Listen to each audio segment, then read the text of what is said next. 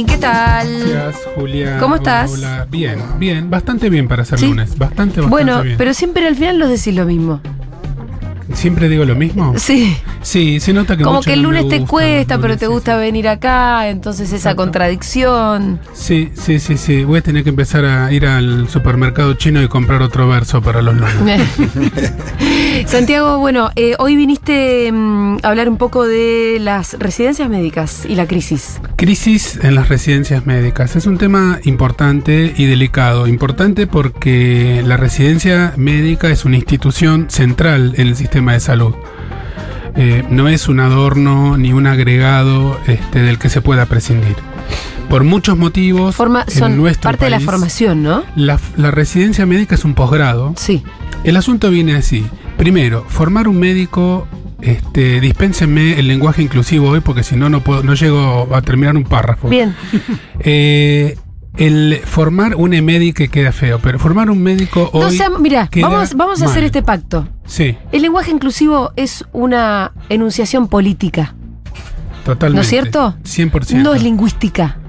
No nos, no nos tratemos de convencer que vamos a hablar en un inclusivo perfecto, porque es imposible. No, no, yo- no me sale el inclusivo perfecto. Eh, lo no, rebanco, ni lo perfecto ni un poco perfecto. Lo decís una vez y ya está. Lo rebanco, ¿Entendés? lo uso. Lo que te digo es, enunciaste una E y con eso ya dijiste. Con eso ya está. Bueno. Ya marcaste posición. Eh, buenísimo, me encantó. Es, así es la radio. Eh, me encantó esa consigna.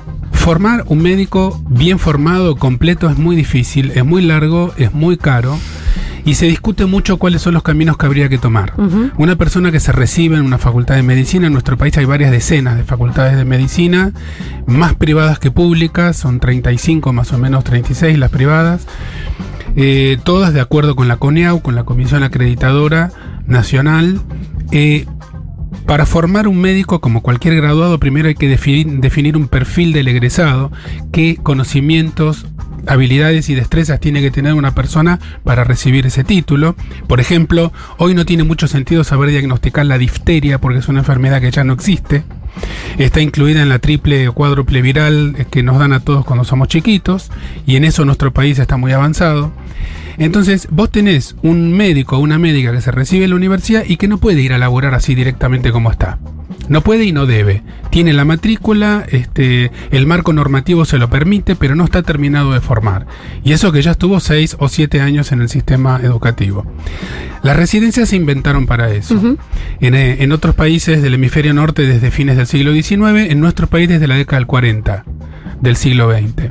44, 45, las primeras residencias. Luego, tu- las residencias, ¿qué quiere decir residencia? Se llama eh, formación en servicio. Claro, ahí en el hospital. En el hospital, con los pacientes de verdad, con la atención de problemas de verdad, bajo la supervisión de residentes con más experiencia y de médicos de planta, muy importante los médicos de planta, que tienen también una función docente.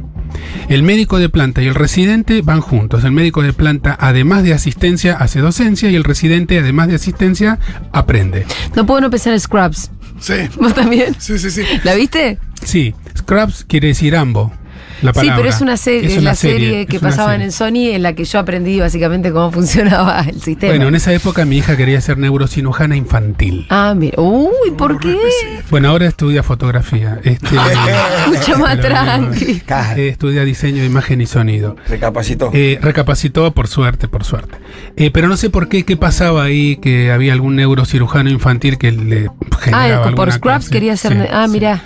Eh, Menos mal que no veía 24. Menos si no mal. quiero trabajar en una división antiterrorista del gobierno norteamericano. menos mal. Hay muchos chicos que quieren eso. Por eso. Bueno, hay mucho, perdón, hay muchos con CSI, hay mucho de eh, investigación de escena del crimen. Kiara.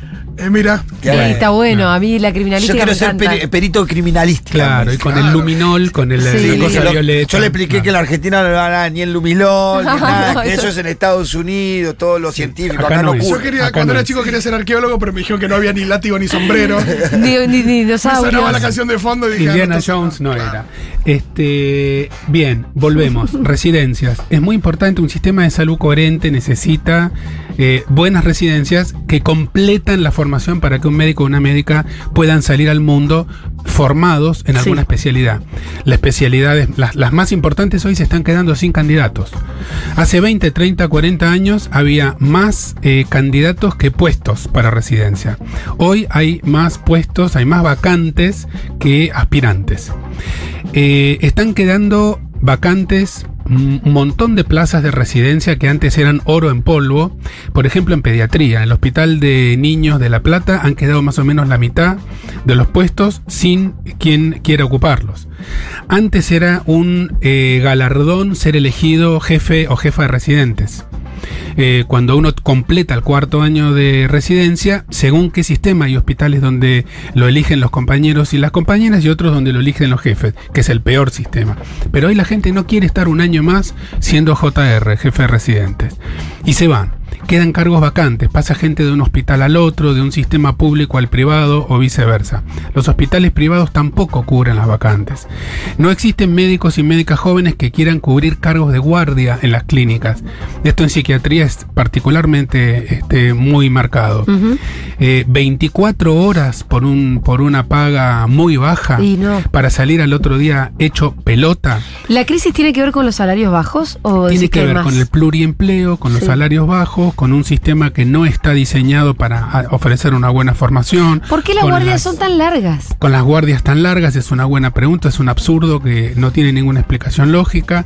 Con este, la escasez de tiempo para descansar, con la falta de tiempo para no solo la recreación, sino también la formación permanente. El médico joven, la médica joven tienen que estudiar mucho, no solo arreglar fracturas o poner puntos Claro. en el cuero cabelludo o mirar placas de tórax. Tienen que estudiar mucho y estar cerca de médicos de planta que lo formen. Las vacantes de planta también están quedando vacías porque hay mucha renuncia en el Sí. sistema público, sobre todo hospitalario. En el modelo argentino, no todos los casos, no empiecen a llamar para corregirme esto, pero en la mayoría de los casos, el hospital a partir del mediodía se queda sin planta. Porque la gente se va a sus consultorios particulares a compensar lo que no gana de sueldo en el hospital. ¿Quién queda a la tarde en un hospital? El residente. Doy fe, doy fe. Nosotros, por supuesto, tenemos mucho contacto con el centro de salud y con el hospital Santoyani. Tenemos compañeras promotoras de salud que trabajan dentro del hospital y las compañeras eh, denuncian de que hay eh, profesionales que deberían hacer de 8 a 16 sus horarios y comúnmente lo hacen de 8 a 11, de 8 a 12. Correcto. Y que tiene que ver también con eso, con lo que vos decís. No o sea, le pagan muy poco y se terminan yendo a hacer un mango en el privado o en otro hospital o en otro Exactamente. lugar. Pasa con los enfermeros también, que tienen que tener dos y tres trabajos en el mismo día. No se cubren los puestos de residencia en terapia intensiva. Hay una crisis muy grande de residencia de terapia intensiva en emergentología, en clínica médica, en pediatría, en neo. Nos estamos quedando sin residentes en neonatología. No. Nosotros queremos buenos especialistas de 35, 40, 50 años que vos digas, chao, este es un médico, una médica muy bien formado. Necesitamos discutir de vuelta cómo se completa esa formación después de terminar la carrera de grado. Ah, existen las carreras de especialista universitarias, pero prácticamente no tienen este, la práctica clínica que tienen las residencias y hay modelos en donde se hacen las dos cosas simultáneamente. En psiquiatría pasa lo mismo, cada vez hay menos médicos, médicas recién recibidos que quieran meterse en la psiquiatría. ¿Por qué?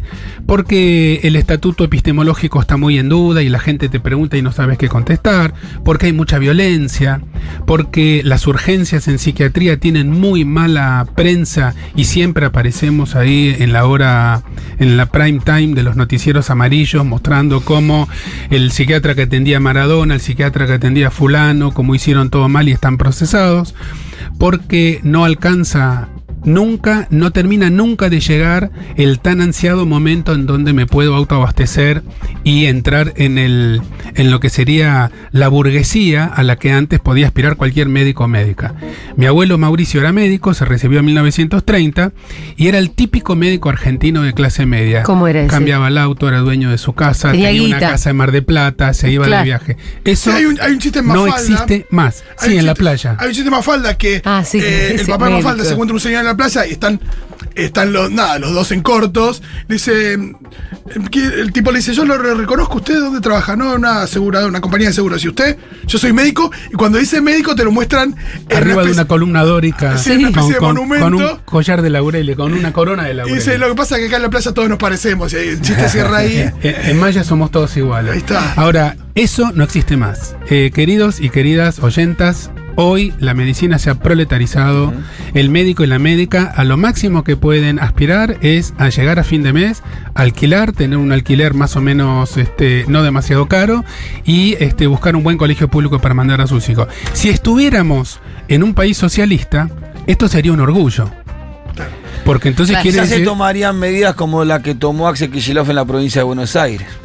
Si estuviéramos en un país socialista, sería buenísimo que los profesionales vivieran exactamente igual que el pueblo. No digo esto porque Axel le consagró una paritaria del 90% a los residentes de.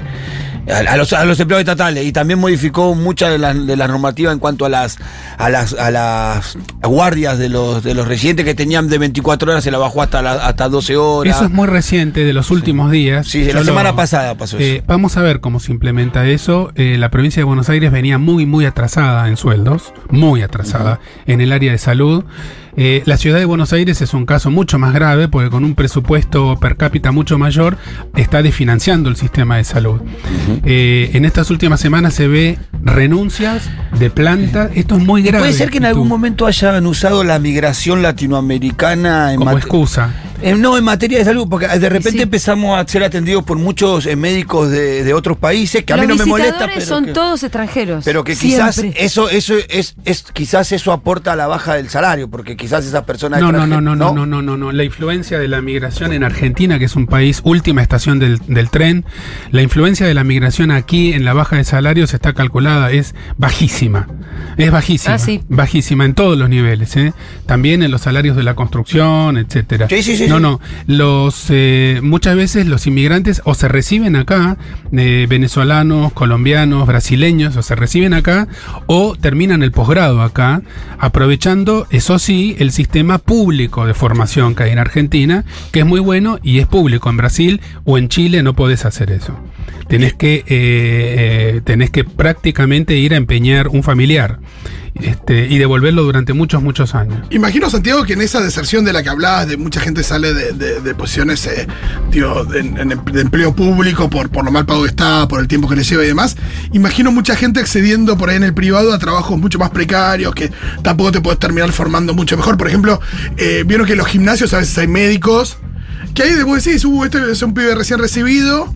Que es un médico que está ahí atendiendo eh, si alguien se rompe algo. Hace los, los, Que- por ahí no puede los exámenes físicos para... Eso, este, los exámenes físicos. yo, yo te digo una cosa, este Fito, el, eh, no existe en el sector privado tampoco buenos sueldos en absoluto, y menos todavía buena formación, que sigue estando todavía en el sector público. Están los hospitales de comunidad, que están un poco en el medio, pero el sistema de salud está muy desfinanciado, muy en crisis. El médico y la médica se han proletarizado por completo, ya no alcanza con un sueldo, con un depósito por mes. Mm. La violencia en las guardias, la- el aumento de la litigiosidad. Claro. Eh, hoy ser médico significa vivir menos años que la población en general, tener más suicidios, más cáncer, más este, toxicomanías, principalmente tabaquismo y alcohol. Es una profesión de riesgo bastante maltratada, eh, en decadencia en cuanto a la valoración social y desde el Estado con un sistema en donde se declama mucho y se hace poco. Yo siempre digo lo mismo, es imposible concebir un sistema de salud justo en un contexto que no lo sea. Claro, el otro día a una amiga médica le pedí, pues íbamos a alquilar un departamento, hace el otro día, hace un par de años íbamos a alquilar un departamento y le pedí si tenía garantía, si tenía nada para su casa en garantía, porque eran propietarios, pero me dijo que no, que la tiene como bien de familia, Todos justamente los para, médicos para tenemos estar la casa como preservado por el caso de un juicio de mala praxis o algo así, para no perder su casa en caso de. Claro, es Para una- los es un médicos riesgo tenés un, tremendo. un departamentito y Sí. vas al escribano y haces el trámite de bien de familia para el cual tiene que ser única propiedad, etcétera, Sí, sí. etcétera. Hay varios mensajitos. Adelante. Sí. Aló, acá ex jefa de residentes, quiero agregar que tiene que ver también con la mercantilización de, de la salud, porque las personas que se reciben prefieren ir al sistema privado a cobrar un poco más y empezar sin experiencia y no formarse, eh, lo cual genera grandes problemas para todos, incluso para los que, los que somos pacientes. Totalmente de acuerdo con lo que dice el oyenta, con la colega, 100% de acuerdo. El problema de fondo es mucho más grande que el que yo traje hoy acá, es la mercantilización, es un sistema de pensamiento de la salud desde un punto de vista este, del positivismo, que es lo que permite convertir a la salud en una mercancía, es la caída del estado de bienestar y es la caída de la salud como valor social. ¿Más? Hola Santi, aprovecho para preguntarte respecto a este tema. ¿Qué hay de verdad o qué está pasando con consumos problemáticos en las guardias, como bien consumo de eh, sustancias para poder estar activo? Eh, ¿Qué pasa con eso? Porque es súper peligroso y creo que los pibes con tanto de cumplir se exponen a algo terrible, como que el sistema los empuja a eso. Un abrazo. Estoy totalmente de acuerdo con esto. Se habla poco, se habla poco, pero les mediques este, nos automedicamos un montón, nos falopeamos un montón. Este, estimulantes, estimulantes de, de venta legal. Mm. Total, este, el médico tiene matrícula Claro, y aparte tiene acceso a la farmacia de donde está. La adicción a opiáceos, por ejemplo, es altísima entre los médicos, entre los enfermeros. Eh, la- la- aunque sea tomar las bebidas energizantes para poder hacer una guardia y no caerse y tener, operar 7, 8, 9 apéndices seguidos en una guardia, este, es inhumano lo que se le pide este, al médico o a la médica joven que además se está formando, que quedó solo o sola en el hospital y que después abre la puerta batiente para dar una buena, una mala noticia y le mete una piña. También me imagino la lógica esta que, que usa, por ejemplo, el gobierno de la reta con eh, las pasantías de los, de los de los estudiantes, esto de bueno. No deberías, no deberías cobrar porque te estás formando, esa lógica. Y la idea de eh, del trabajo prácticamente no remunerado porque sirve para formarte como si fuera una, una extensión de la formación y que eso no implica trabajo que debería ser remunerado como corresponde. Hay otra cosa más también ahí, Fito, que se agrega a eso, que es la extorsión eh, manipulativa de que la medicina tiene que ser un apostolado. Claro. Entonces, si vos estás acá, no podés pretender un buen salario. Y se agrega otra cosa más, seguimos con la primera oyenta, otra cosa más que es la difícil sindicalización del trabajo de, de- de trabajador de la salud. Muy difícil, porque cada médico se comporta como una especie de tachero que atiende su propio kiosco y su propio interés. Claro. Y si vos un día haces un paro, el, el que no está de guardia no se lo descuentan, el que está de guardia sí. Es muy fácil de quebrar. Se necesita una unidad sindical cuya cultura también se perdió. ¿Cómo es el sindicato de médicos y médicas? En la ciudad de Buenos Aires es un sindicato bastante facho. Que se no es el mismo de sanidad. No. Es otro no. sindicato. El de médicos municipales, AMM, Asociación de Médicos Municipales. Nunca lo había escuchado en mi vida. Bueno, sería muy interesante escucharlo porque aparte Sí. tiene bastante que ver con muchas Pero es cosas solo que de están la ciudad. pasando. Eso es solo de la ciudad. En la provincia de Buenos Aires hay otro, Ajá. que es el CICOP. Hay que meterse en el mundo sindical de los profesionales de la salud. Hay gente honesta, como en todos lados, Sí. y hay mucha gente que se ha ido enquistando y ha ido haciendo una práctica muy separada de los intereses de sus representados. Eh, y eso necesitaría una reformulación, sí señor. Santiago Levín, muchísimas gracias. Nos vemos el Beso. lunes.